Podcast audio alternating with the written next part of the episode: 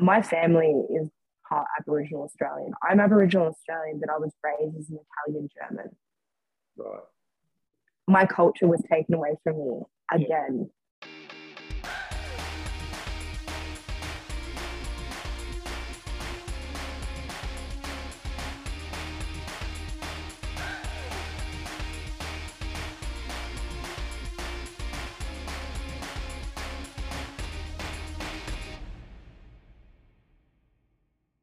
One thing I think as well that I think like a lot of people forget to acknowledge as well, my family is part Aboriginal Australian. I'm Aboriginal Australian, but I was raised as an Italian German. Right. My culture was taken away from me again. Yeah. So, you know, there's that conversation that's not being had as well in the background Yeah. as well. Wow. There's that conversation that I think, you know, needs to be had that um, it's not just my culture, a lot of children's culture is being taken away from you. Yeah. And, you know, my, my siblings have grown up with language, my siblings have grown up with culture I haven't. Mm, My ideals, my whole culture system is completely different compared to my siblings because I haven't grown up with my culture. I've grown up completely different. yeah. So there's that conversation as well that needs to be had with politicians as well. How are we going to safeguard our children's culture Yeah. so we can safeguard their culture coming up in like the future? Like yeah. Yeah.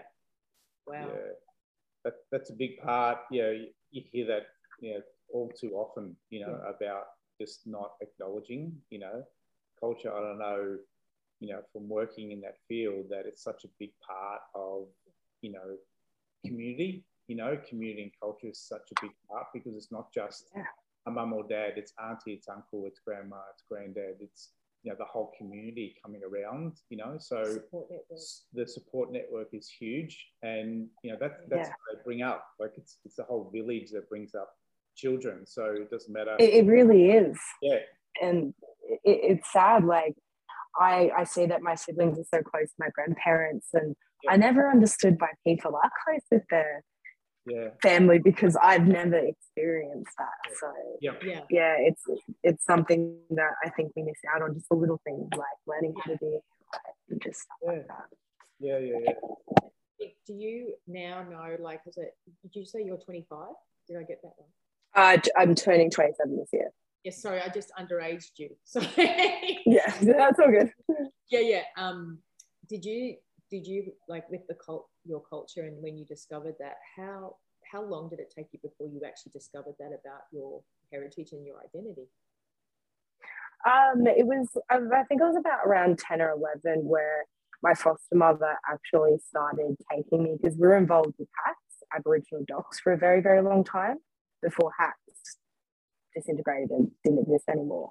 Um, so she actually took me to a lot of cultural events and actually good on her for doing that and actually tried to give me a little bit of my culture, tried to expose me a lot to it. But unfortunately, because of her age, she still grew up with a lot of that prejudice.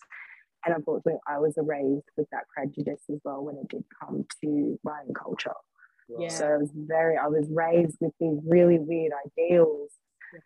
And then here I am being exposed to a culture that I'm being told that's mine, but also being told, and you know, that this isn't right because it's not right. Like Yeah. it's Wow. biggest mind death. Like I, God bless her for trying. Like, Yeah. but yeah, Yeah. very hard. yeah very confusing for you know 11 year old you know to try you know even an adult it's, it's very confusing let alone a child so Yeah. um, Yeah. yeah, that's very yeah very hard.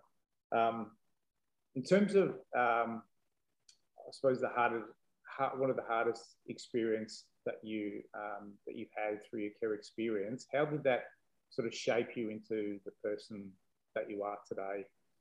Oh, I think it's all shaped me.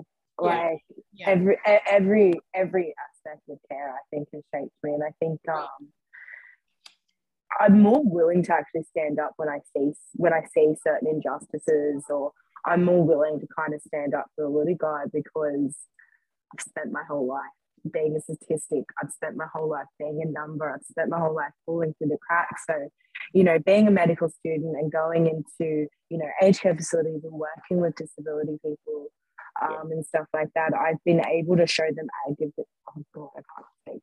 Ad- oh God, advocacy. Um, a lot more than I think a normal person can because I truly understand where they are coming from. I understand what it's like just to be completely written off because of the title. Yeah. So yeah, I think it's made me a better human being, but also at the end of the day, I still probably would have rather not gone through it. yeah. but, yeah. Yeah. many? can you just repeat that last sentence that you just shared? That was really powerful because, yeah, sorry, there was a buzzing in the background, not from your end, our end. So, yeah. Um, you know, even though that I've, um, you know, got so much experience and stuff like that, I still would have rather have not gone through it.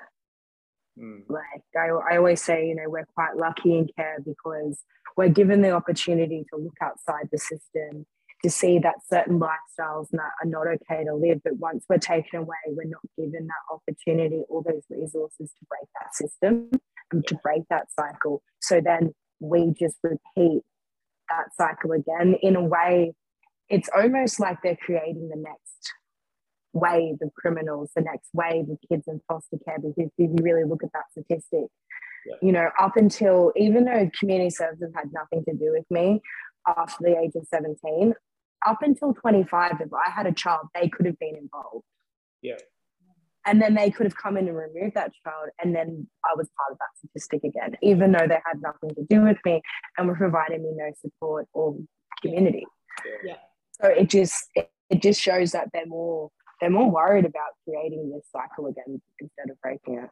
Yeah. Yeah, that's right. We are we are wanting to highlight what's what you're saying and just put it on the map. It's so important because we can we can read textbooks as as others have said. Tiffany said to me like sometimes she feels like people are reading out of a textbook, and that's in the mental health you know system. But as soon as somebody comes in with a lived experience and has that voice from and authority, I guess. I say authority not in the mean sense of like someone standing over you, but they have a voice because they've got something to say that's gold, that's yeah. found, that's never yeah. been said before in front of that young person.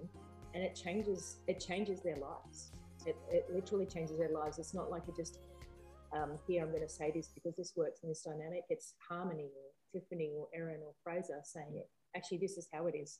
Mm-hmm.